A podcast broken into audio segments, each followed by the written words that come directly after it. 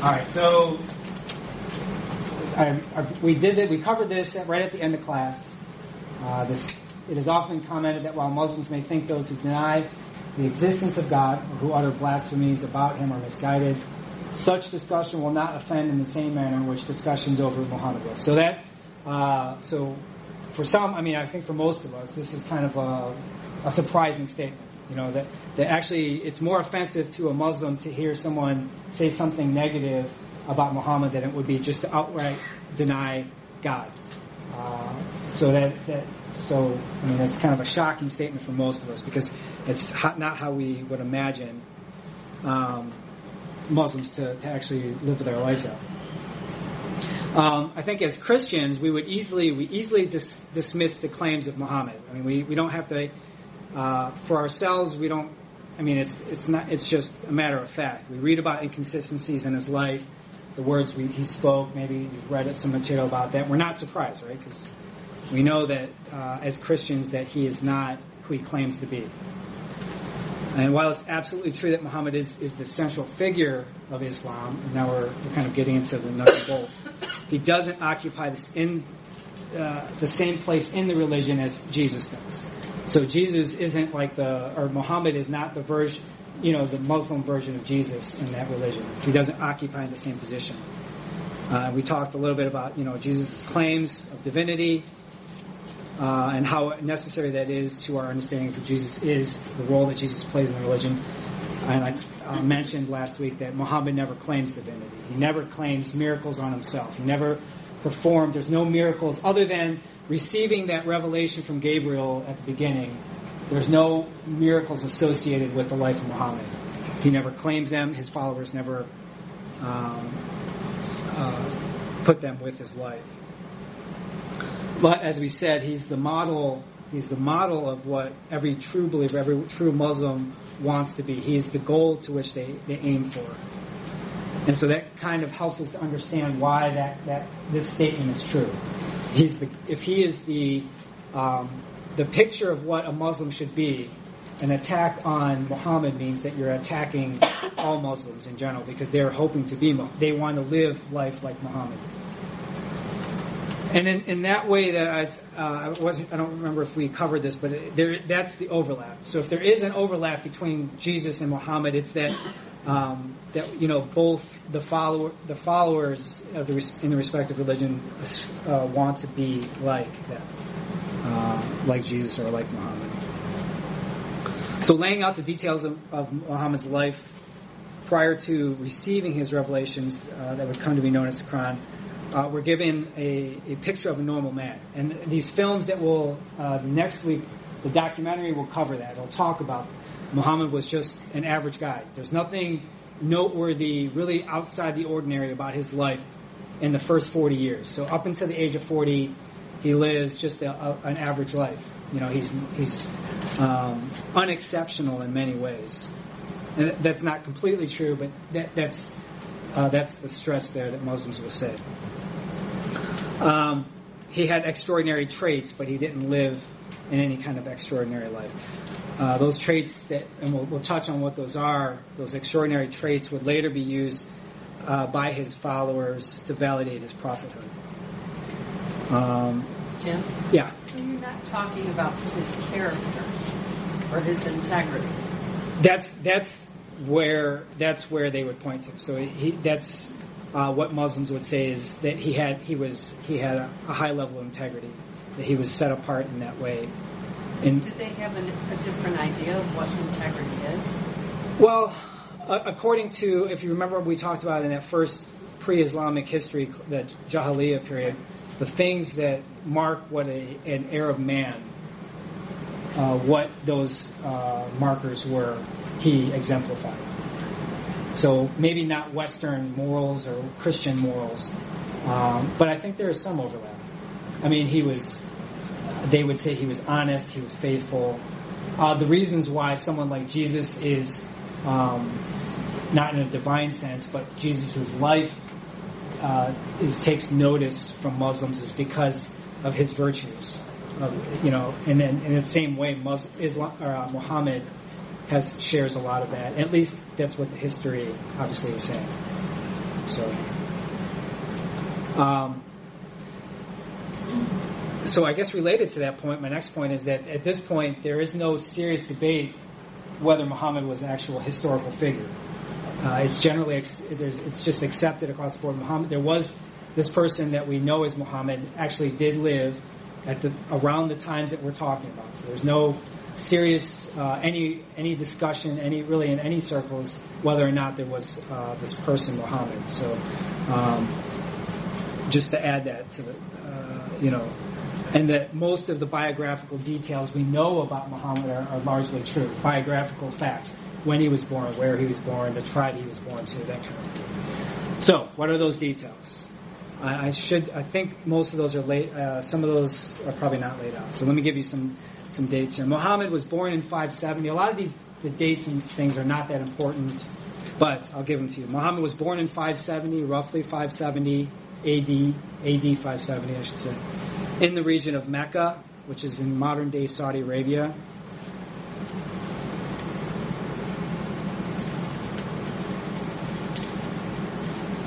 So, uh, Mecca is here, so you can see right at uh, right about here is where he's born, somewhere in that region. Um, the culture that Muhammad was born to was primarily nomadic. We talked a little bit about what that meant. This Bedouin, you maybe heard that phrase before, Bedouin culture. Um, what this meant that with these groups, these Bedouins uh, subsisted largely off their herds. So they were uh, people, they migrated with their uh, sheep, with their goats, uh, primarily camels, uh, because of the harsh climate that they were in. Uh, camels were uh, important because they were hardy and you could live off their milk. Their milk was very rich in fat and things like that, so it was provided a good resource. They can go for long periods of time without water, unlike many of the other animals that they would use, sheep and goats, those kind of things. And so these groups, these Bedouins would move from oasis to oasis, you know, across the desert, eking out a living. Um, Parts of it are like you would imagine the Sahara Desert or the Arabian Desert, you know, just sand.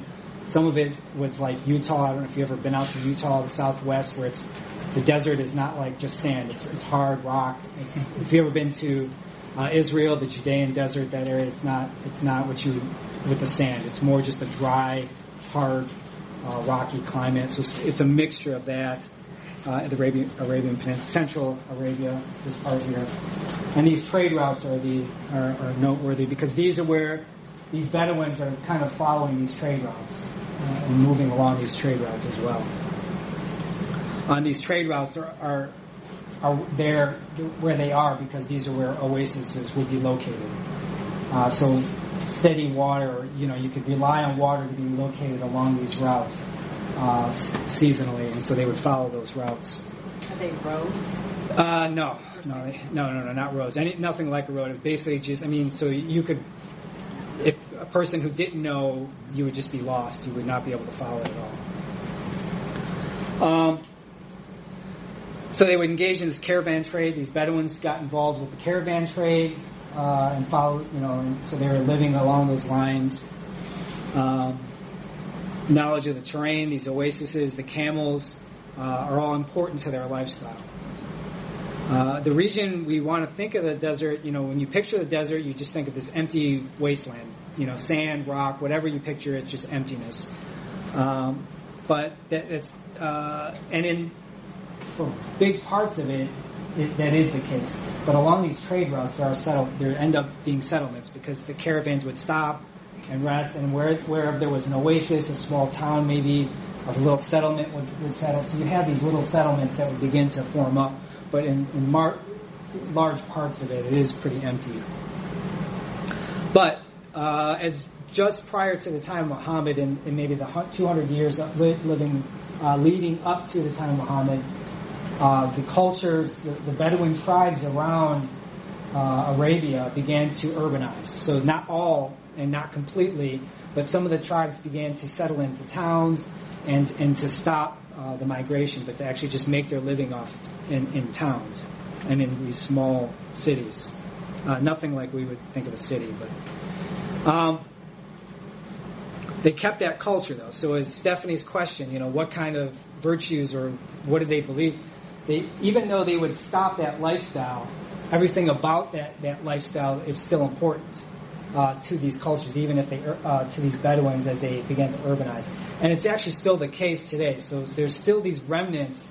If you go to these places, uh, Yemen, Saudi Arabia, uh, the Gulf countries, uh, there's still these remnants and these uh, vestiges of this Bedouin lifestyle. Um, whether it's just phrases they say, you know, things like that, foods they eat, that kind of stuff. Uh, camel racing, you know, camels are still.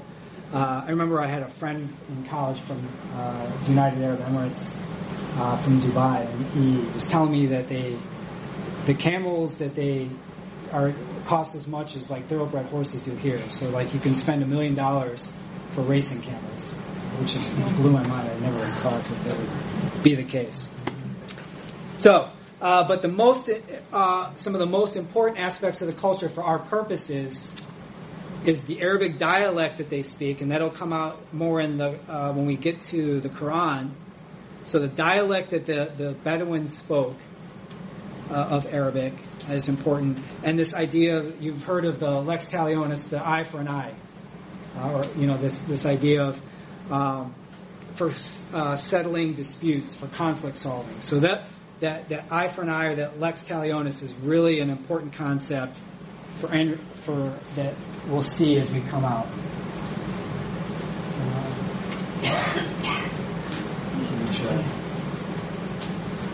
So, uh, the tribe that Muhammad belonged to was the Quraysh.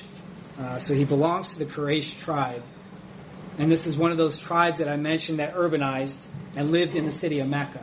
Probably should switch that. Uh, so around the city of Mecca, the Quraysh tribe actually settles here, and they, they're the ones who take control of this pilgrimage uh, that is uh, important in the life of uh, in Mecca. And they're important. This this tribe is important in the founding of the city. Uh, Muhammad's actual clan is the Banu Hashim, um, and that's just a side note. So uh, some of you have heard this uh, nation of Jordan referred to as the Hashemite uh, kingdom of Jordan. Uh, and so that Hashemite comes from this Banu Hashim. They, the Hashemite kingdom of Jordan claims that name is, is a saying that they actually trace their lineage straight from the prophet's family. So that's why uh, they're named that. So that's just a side note. Uh, that's a bonus for the class. So um, the city of Mecca received most of its wealth from um, from this pilgrimage, the religious pilgrimage to the city. And so control of the religious site, uh, which is uh, known as the Kaaba, which is, I think this, this picture depicts. So I've said this a few times, this Kaaba, this, which is depicted here. Uh, and if you actually see a picture of it today, they actually, it kind of does look like this. It's a big square building. They actually every year will knit this black, uh, make a brand new uh, cloth cover to cover this building. Every year they re re-knit this thing or remake it, uh, but it's covered. It's this building, and so this in this were ha- uh, held the 360 idols that were uh, people would bring from all the different tribes uh, all around Arabia. So no matter what religion, no matter what tribe, there would be a time of year when all warfare would stop, all conflict would end, and they would make this, all the tribes would come to Mecca to do this religious pilgrimage. And they would bring their, their idols and they would place their idols inside here. Um, and so you'll see that actually in the second, in the movie on the second week, they'll show kind of what it looks like inside or what, you know, this uh, movie depiction of, of this uh, event, of this pilgrimage, uh, pre-Islamic pilgrimage. But Mecca was also an important uh, stopping point on the trade routes, and I touched on that a little bit. You know, this east-west uh, and this north-south uh, trade routes, which is important because of where India and where Southeast South Asia trade is coming in, European or uh, Central Asian trade, all these things are coming through Mecca and then moving up into Europe. So this is a really important control of Mecca is really important for wealth. And why that's important you'll see as we get to closer to Muhammad's birth. So, um, honor, identity, protection, all tied to one's membership, uh, in- membership in the clan. These are all important concepts. Um, the, the clan clan identity in, in Arab culture. Uh, the importance of the clan for Arabs predates Islam, and in many ways was one of the things Muhammad sought to break. He sought to break this uh, uh, identity tied strictly to clan, uh, but it, it reasserts itself after his death. But we're talking about Muhammad's life. Prior to his birth, just prior to his birth, his father Abdullah dies and leaves him into he, now he's just or, uh, he just has his mother Amina. Uh, after about a year or two after he was born, she decides to send him away, send him out to the desert. So he's born in Mecca. He just has his mother, no father, and this is important. If you remember, this is a male-dominated culture. Orphans and widows are not well taken care of. Uh, but she is in this clan, so uh, you know there there is a little bit of protection, uh, a little bit for her, uh, but she decides to send him off out of Mecca, out of this urban area, back out to the desert, because the virtues and the strength that he could receive out in the desert uh, were an important aspect of what it meant to be a man in Arab culture at that time, in this Bedouin Arab culture. You know, go out into the desert and be raised in the desert uh, and toughen up uh, for a couple years of your early life. So she sends him out there to live with a wet nurse, uh, to live with the Bedouin who are still out living in the rural areas. Um,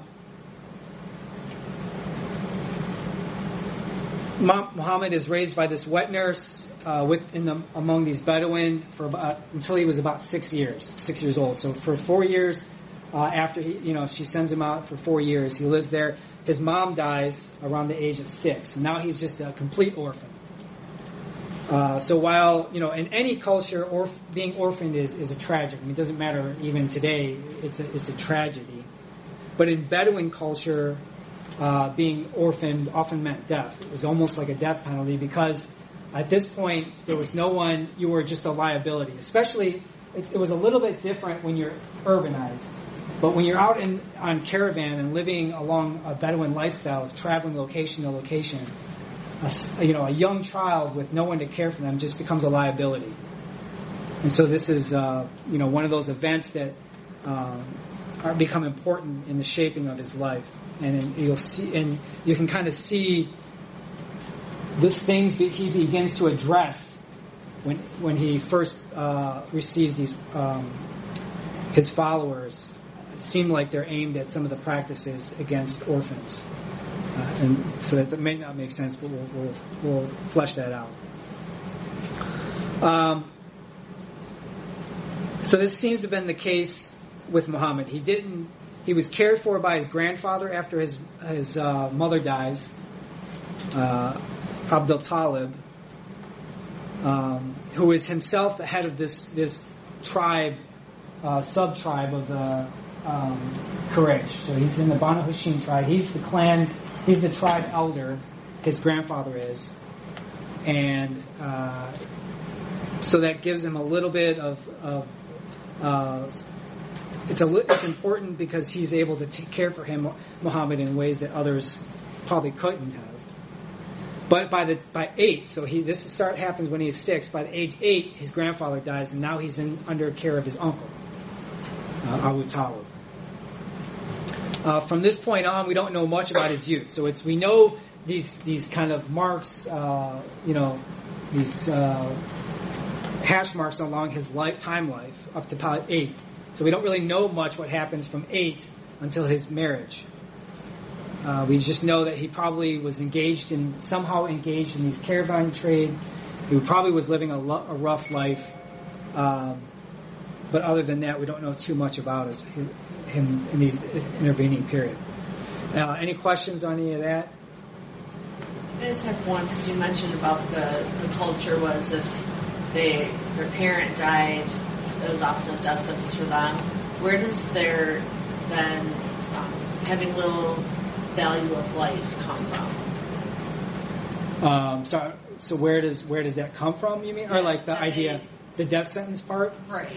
Uh, mainly, it was low value. It was it was related to uh, the fact their Bedouin lifestyle. It was just such a harsh existence that if you didn't have some kind of, uh, if you weren't able, and this is why women are at the very bottom. You know, young women were at the very bottom of the culture because at least a man, a young boy, had something going for him in the fact that they he could contribute to the wealth of the tribe. At some point, you're thinking, well, maybe we keep him alive, he'll actually help us down the road. Uh, it, but it was it was mainly um, related to the fact of the harsh lifestyle of living in the desert. So just this harsh wandering lifestyle where you know you're living day to day, trusting, you know, hoping that the water's still there at the next oasis. Uh, there's not enough resources to go around, and so um, caring for your own immediate family was was the the primary concern. And if anything was left over, then maybe you could, you know, give it out. But uh, so that it really was just a, a, reflection of life, the lifestyle of living in the desert, the nomadic desert lifestyle. So I don't know if that answers your question. Any other questions? Follow up on that. Good question. Um, the importance of all this then is that his experiences in that tribal, that nomadic Bedouin culture would have shaped his outlook of li- on life later and likely shaped the way Islam begins. So what do I mean by that? A common thing I've heard in the past, uh, I, and I mentioned this before when we when I've interacted with Muslim and in particular Muslim women, is that there was this practice that I had mentioned before where um, uh, infant girls would be taken out to the desert, and you actually uh, there's a story. You'll see a depiction of this actually in that second in this in the movie on the second week there'll be this dramatic reenactment of this scene where, you know, this guy is remembering, you know, the scene where he's taking the, the girls out to the desert and burying them in the sand, uh, and then leaving them. And so this is something that's brought up. Um, you'll often hear from um, from Muslim women, and it was one of the things that he abolishes right away. You know, one of the first things that he asserts after he, you know, uh, with the coming of Islam and forms this Islamic community, is he he forbids this practice. So, um, why is that significant? Uh, why does he focus on these type of things? Why is why uh, focus your energy when this goes against the grain of what Bedouin culture was? I mean, this harsh lifestyle of uh, only worrying about what, what you could do best for your you and your own uh, that le- reflection, reflective of life in the desert. It's probably because of his youth. Uh, as a young child, was difficult, but he he was cared for enough that he at least didn't starve to death. Uh, a male child in, in Bedouin culture and many other cultures was seen as an asset. So you can even see this in China when they had that one child policy. You know, you had a lot of times, if it was found out the sex of the child was a, uh, was a girl, they would have abortions, uh, you know, during the, the height of the communist period. Um, but so because he could see the the you know a male could contribute to the family, uh, he would likely stay with the clan, contribute to the wealth of the clan even after marriage. Whereas, uh, you know, even with a, a female they would marry outside the clan and leave the clan. You just said if they found out uh, the sex of the baby. I'm talking about with China. Sorry, that was in the. Mod I was saying showing a, a modern day parallel of. Okay, yeah, I was yeah, confused. Sorry, like, how'd they do that back? Yeah, sorry. So the yeah, a modern day parallel of that type of thinking of male, the importance of males, uh, is what we, we saw it in China in the modern day. So good question. Yeah, sorry, I should have. Uh, I make these segues in my mind, and sometimes I, I don't I'm the only one that didn't catch that. No, no, good question. It's very rare a lot of times that you're the only person thinking it, so it's good to ask those questions. Um, Muhammad would have absorbed that lesson. We would imagine that he probably absorbed this lesson of the difficulty of life for an orphan, the difficulty of life of seeing firsthand these injustices, uh, these injustices uh, perpetrated and they, they affected him. Uh, he didn't just change the practice inside the existing culture, he broke it. So he didn't just look to reform it, he actually made a hard break with that by outlawing that practice. again, we're not trying to say like, we're not making the same argument as like a Muslim woman would. We're not saying like how virtuous Islam is. We're just saying, trying to get into the mindset of, of, of what uh, how Islam begins to take the shape it does. Um, he brought certain practices wholesale into the community while forbidding others. So that, that's really one of the really hard things to understand. You know, we talked about why does he bring in these certain things and certain things he's, he puts out of the religion. Uh, Islam was born into an urban setting. It was born into the city of Mecca, and it's important uh, to remember, you know, that it wasn't it wasn't like a desert religion. It was actually an urban. It starts as an urban religion. Um, Islam privileges individual responsibility and piety over tribal dynamics, and some, that's something we would also are somewhat surprised to see in, in a culture, uh, in a Bedouin culture. So the weakening of the tribal culture that was uh, going on due to the uh, the interplay. We talked about this in the first session. The regional powers, the Byzantines and the Sassanids, and this power play that they're making in this region, uh, we, is already weakening that that culture. Uh, and so Islam coming into that finds itself uh, being able to grasp on that and, and uh, use that to its, its advantage. Uh, returning to Muhammad's life, as I said, we don't have much information about his life from the time of his youth uh, and young adulthood. His life was difficult, but not severe. But his fortune changes at age 25. So we know at age, age 8, he goes and lives with his uncle. We don't have many details, but age 25 is when he gets married to his wife, uh, Khadijah. And this is probably, if not only second to the beginning, the revelations that he begins receiving at age 40. So his marriage to uh, Khadijah is, is uh, outside of that that event, that uh, revelation event, is the most significant event of his life. Uh, we know that his wife was uh, one of his first converts. She was one of his biggest supporters. We know from those uh, his the writings of those who knew the, that sur- have survived things that are mentioned in Hadith, uh, that his wife was one of his biggest supporters. She consoled him at times when he was depressed. So the, the Quran records times when Muhammad was in doubt, when he was uh, under, um, facing facing opposition from the culture around him. He was dejected. He wanted to give up at times. Uh, his wife was often the one that encouraged him the most.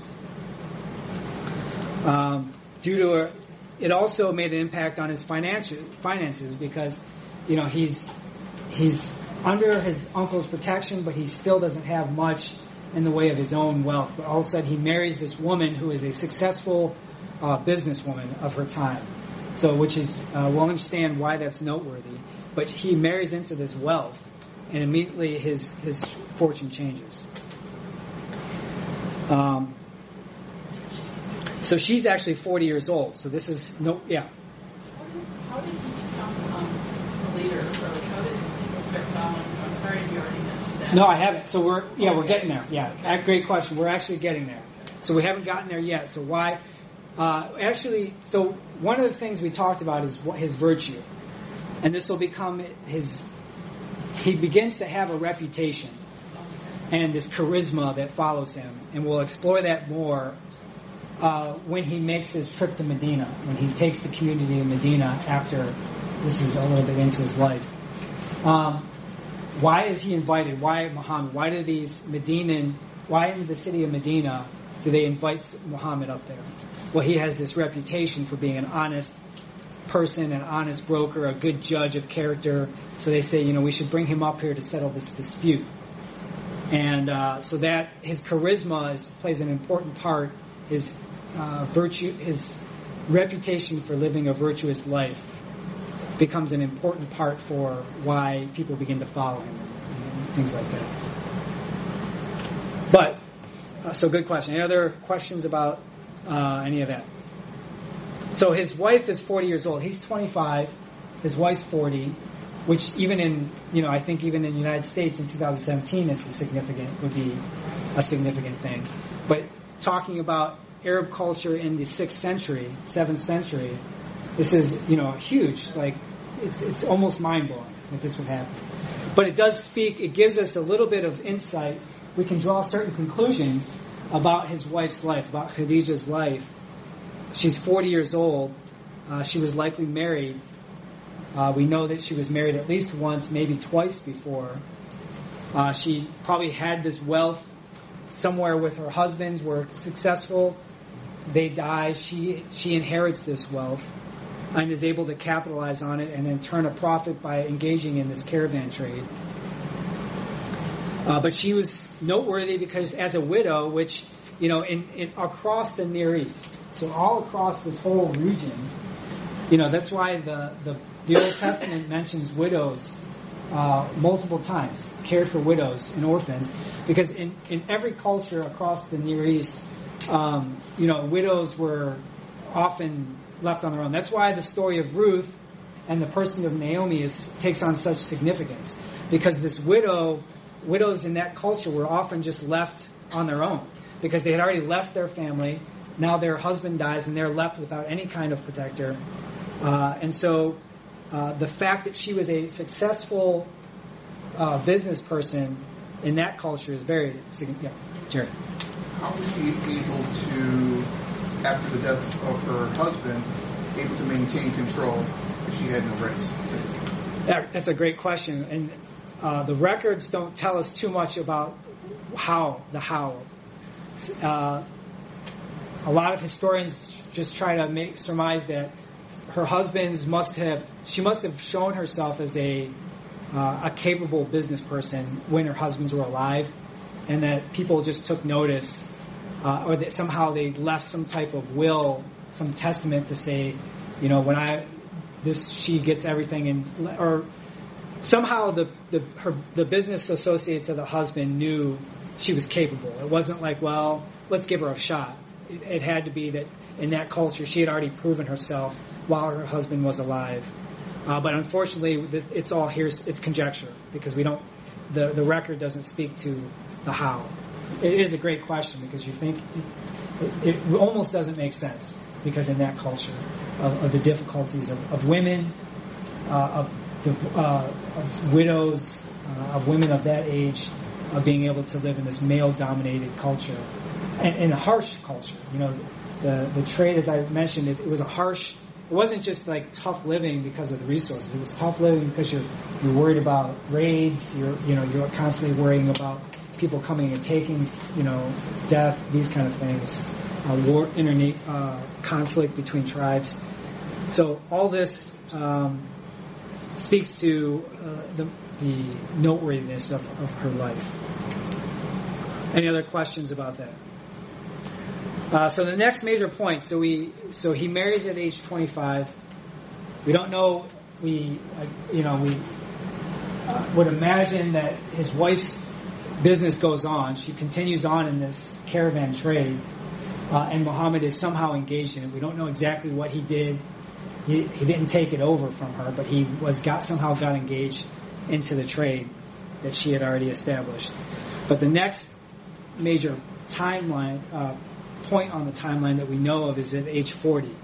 So at age 40, he begins receiving the revelations that would be recorded and, and make up the Quran. Uh, so from 40 until the end of his life, uh, roughly 23 years, he's going to receive these these uh, revelations. So it takes place uh, in a cave on a rocky hill there in Mecca, just outside the city limits of Mecca he receives his vision. And um, the revelations that he's receiving throughout his life. So for 23 years, he receives these ongoing revelation. Uh, only the the initial revelation uh, are is an actual vision. The rest are just like he just hears them in his like a voice in his ear, uh, and it's not even like language. You know, it's I guess what a charismatic would call, would call like angelic language. It was not like human language or something he receives. But the first, the first uh, um, revelation at age 40 is is a vision that he receives from angel, angel the angel Gabriel. He, attests to the angel Gabriel. Um, we'll talk more about this, these revelations and the specific revelations uh, when we get to the topic of the Quran. Uh, but we want to understand the significance of his prophethood. prophethood. As non-Muslims, a question arises about the nature of the revelation, the truthfulness of the prophethood, right? We, you know, we, we instinctively have this, you know, doubt in our mind about this. Uh, and if someone were to do something like this, we, you know, we would have, we would dismiss really quickly. But we want to at least give some thought to the idea that Muhammad, I've uh, had, you know, questions arise. Is, was he just some kind of trickster? Uh, was he trying to deceive people? Was he possessed? You know, what, what, what exactly, you know, people try to attribute different things to, to what was going on. Um, this prophetical phase of his life, so the, the 20, last 23 years of his life, uh, are, are marked, with the exception of the last three, roughly three years, uh, are marked by challenges and rejection, hardships, disappointments. Uh, he's able to see his followers. You'll see some of this in those films. Uh, his followers are beaten, uh, imprisoned. Um, this, you know, that was his, that was just day to day life for Muhammad. That's why he ends up having to flee Mecca at some point. Uh,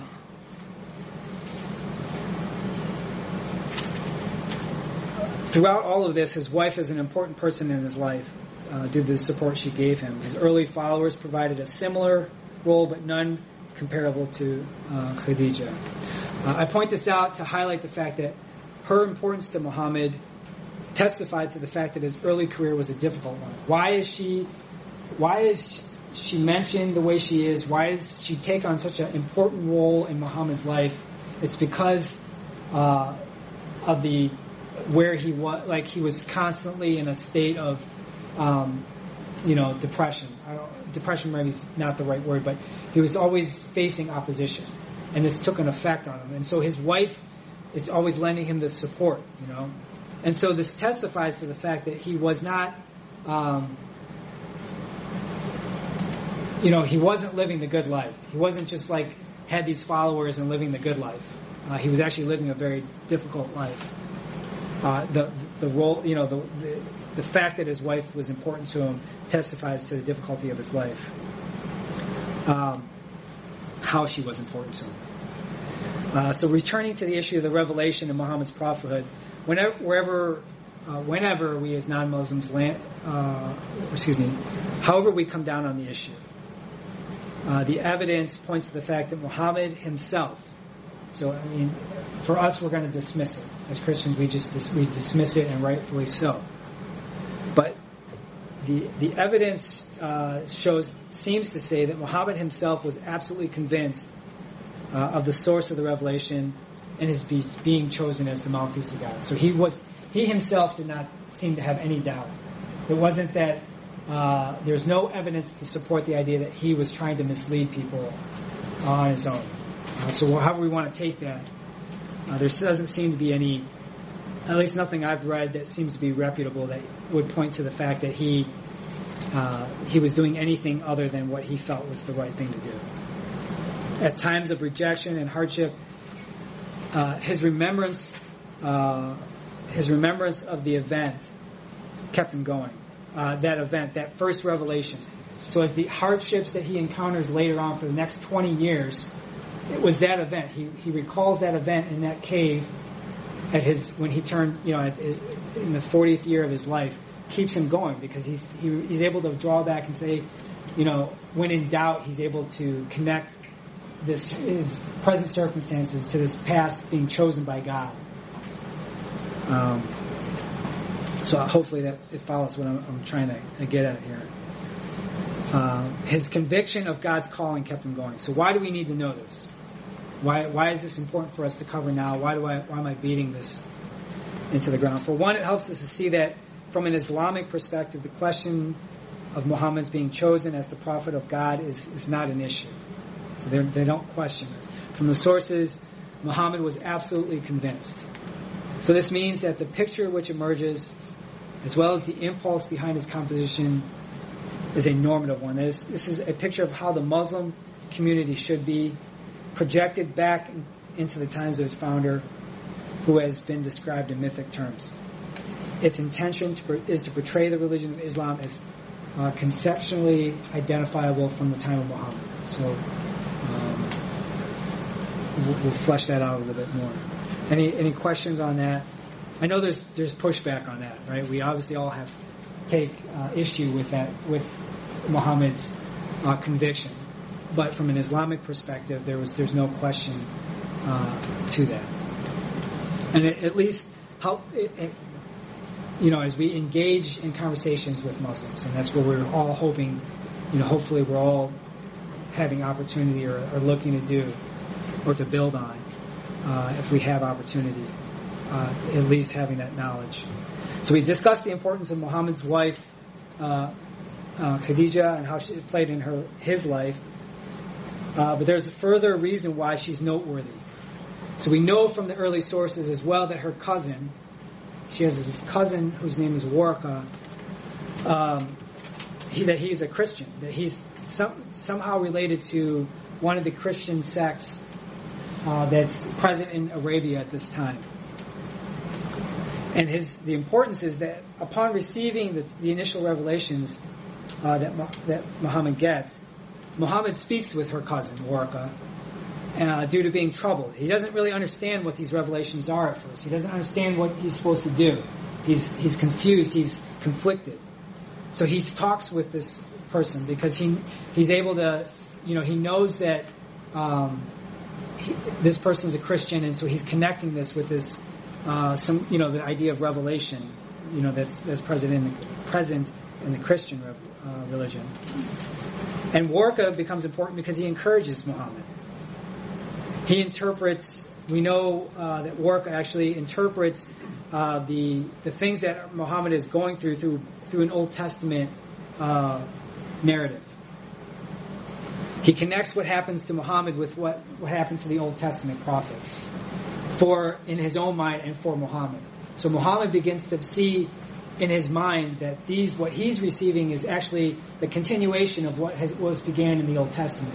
And Warqa actually this this cousin of his wife is an important person in that role uh, to connect those dots for him. Uh, yeah. Yeah.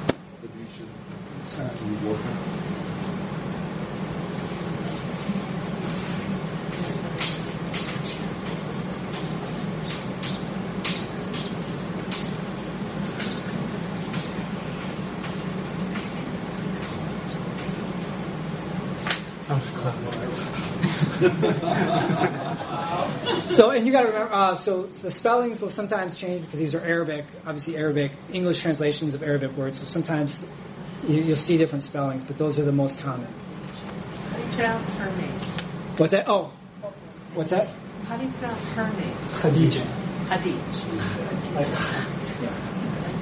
yeah. yeah, you just say Khadija, but you know, like in English, I think most people just say Khadija, but Arabic is. His name's War. Khadija. Warqa.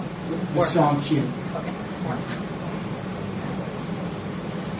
I had a question. Uh, if he was illiterate, and that was important to yeah. to Muslims or to Arabs, uh, to prove that this was uh, from God, who wrote the Quran? Yeah, well, that's a good question.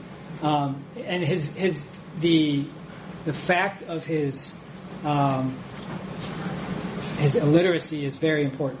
It's not just like a side note or it's just not an interesting tidbit about his life. It's actually a very important fact because it Muslims say, as I talked about in that first session, is that uh, he couldn't have read and copied things from other religions because he was illiterate and couldn't have read these things.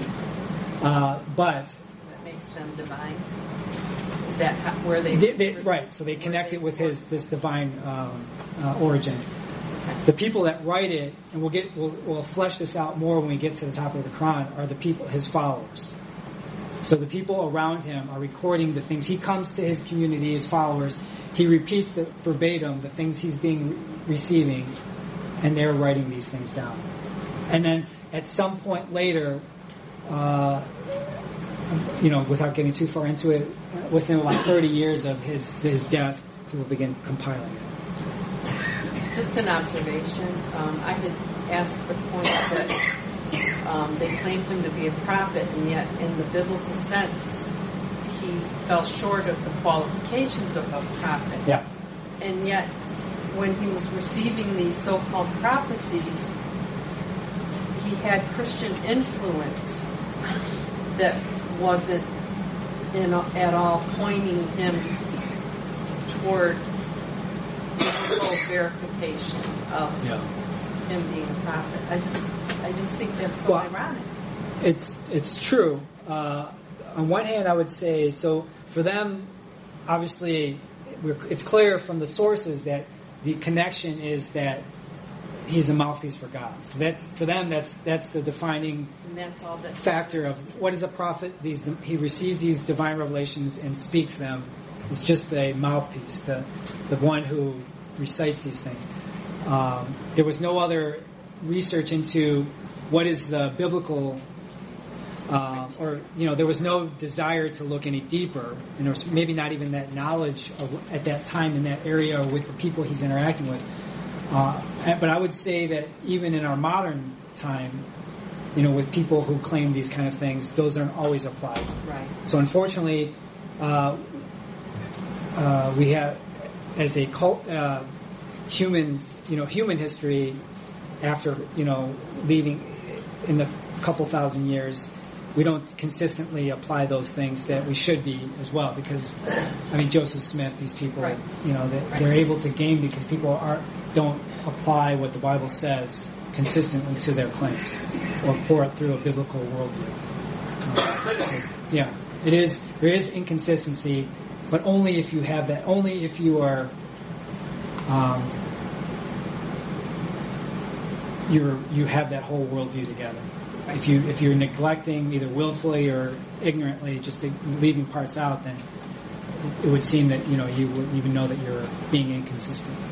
So, good question. Any other questions on that? All right. Um,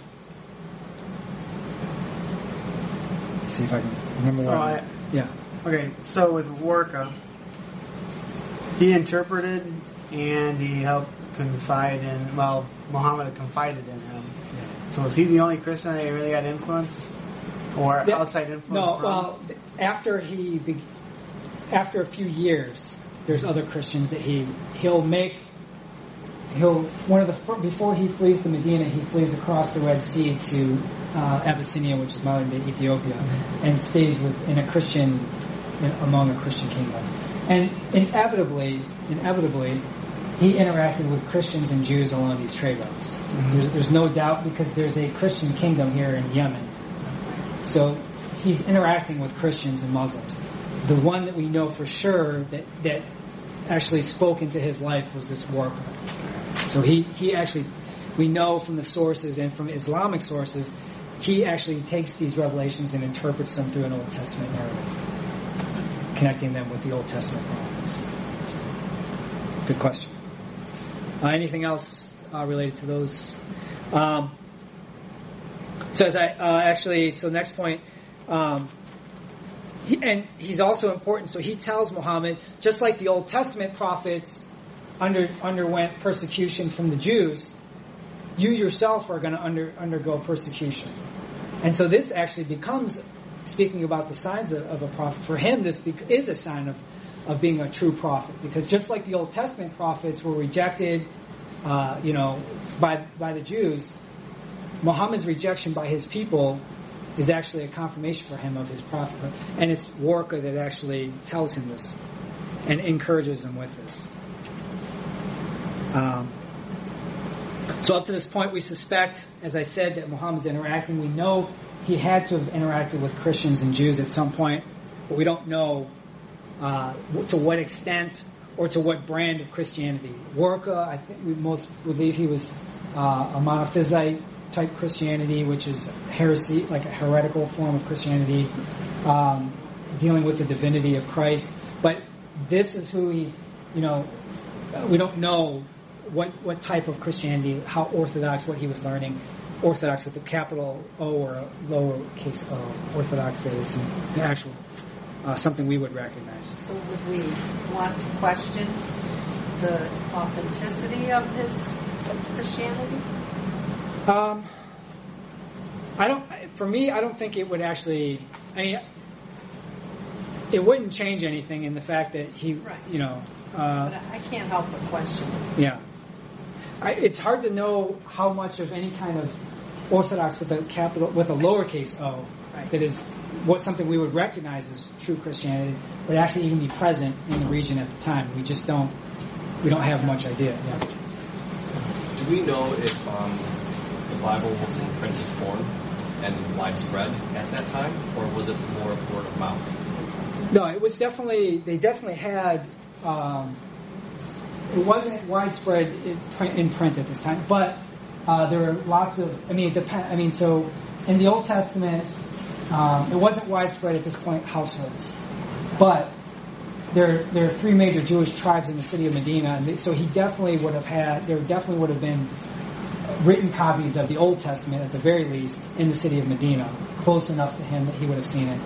And presumably, when he interacts with the Christians here, that he would have uh, interacted with a New Testament, but it would probably had, you know, um, it would have been like with Apocrypha and, and these other added books. So it wouldn't have been like, you know, what our standard 27 books of the New Testament, you know, uh, canon, the canon that we would look at today. We don't know.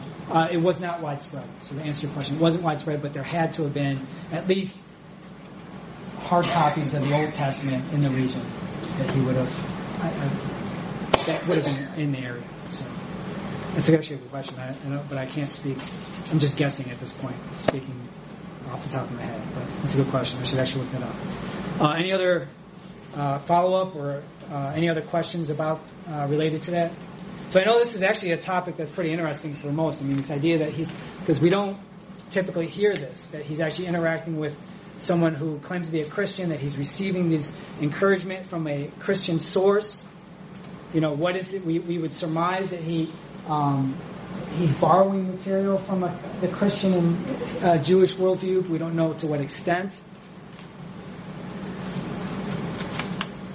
Um, we just can't. It's hard. To, it's hard to know, other than these these couple of hard points that we can point to. Uh, his uh, his wife's cousin, for instance. Six nineteen marks an important year in the life of Muhammad. Next, so six ten is when is when he's forty years old. He's born in five seventy. Six ten is when he begins receiving revelation. The revelation. Six nineteen. Uh, his main source of protection, his uncle, as I said, his uncle who took over the head of the tribe passes away. His main protector against the Quraysh. So he's part of this Quraysh clan that rules Mecca, but they were they were opponents to Muhammad. They actually understood the threat that Islam had meant for their their control over the religious sites in Mecca. So he's actually receiving, uh, and again, you'll see some of this in the film on this, the second week film. Intense op- uh, opposition from his own clan, but his uncle this whole time is protecting him. But at 619, his uncle passes away, and then his his wife passes away in that same year. So his main protection and his main confidant at the same year passes away. And the person who takes over the leadership of the tribe uh, is actually against Muhammad. So he loses uh, the, the the leader of the tribe passes away, who actually supports him, and is replaced by someone who opposes him uh, fervently. So increased persecution against Muhammad and his followers. He's starting to have a small band of people who are following him uh, in in the city of Mecca, listening to his what he's saying. His wife, his nephew, a few people, a few notable people. Um, you know, we're talking a few dozen people. So for 10 years, almost 10 years, almost a decade, he's got a few dozen people. Uh, manumitted slaves, so people, uh, there was one of his followers who had a decent amount of wealth and is buying up slaves, freeing slaves, and they become fo- uh, further followers. You'll actually see that as well. Um, this uh, person, Bilal, you don't need to know his name. Um, the next major event, so 619, uh, and I'll, I'll, try to wrap it up real quick here. Uh, 620, so this is the probably his flight, the Hijra. Um,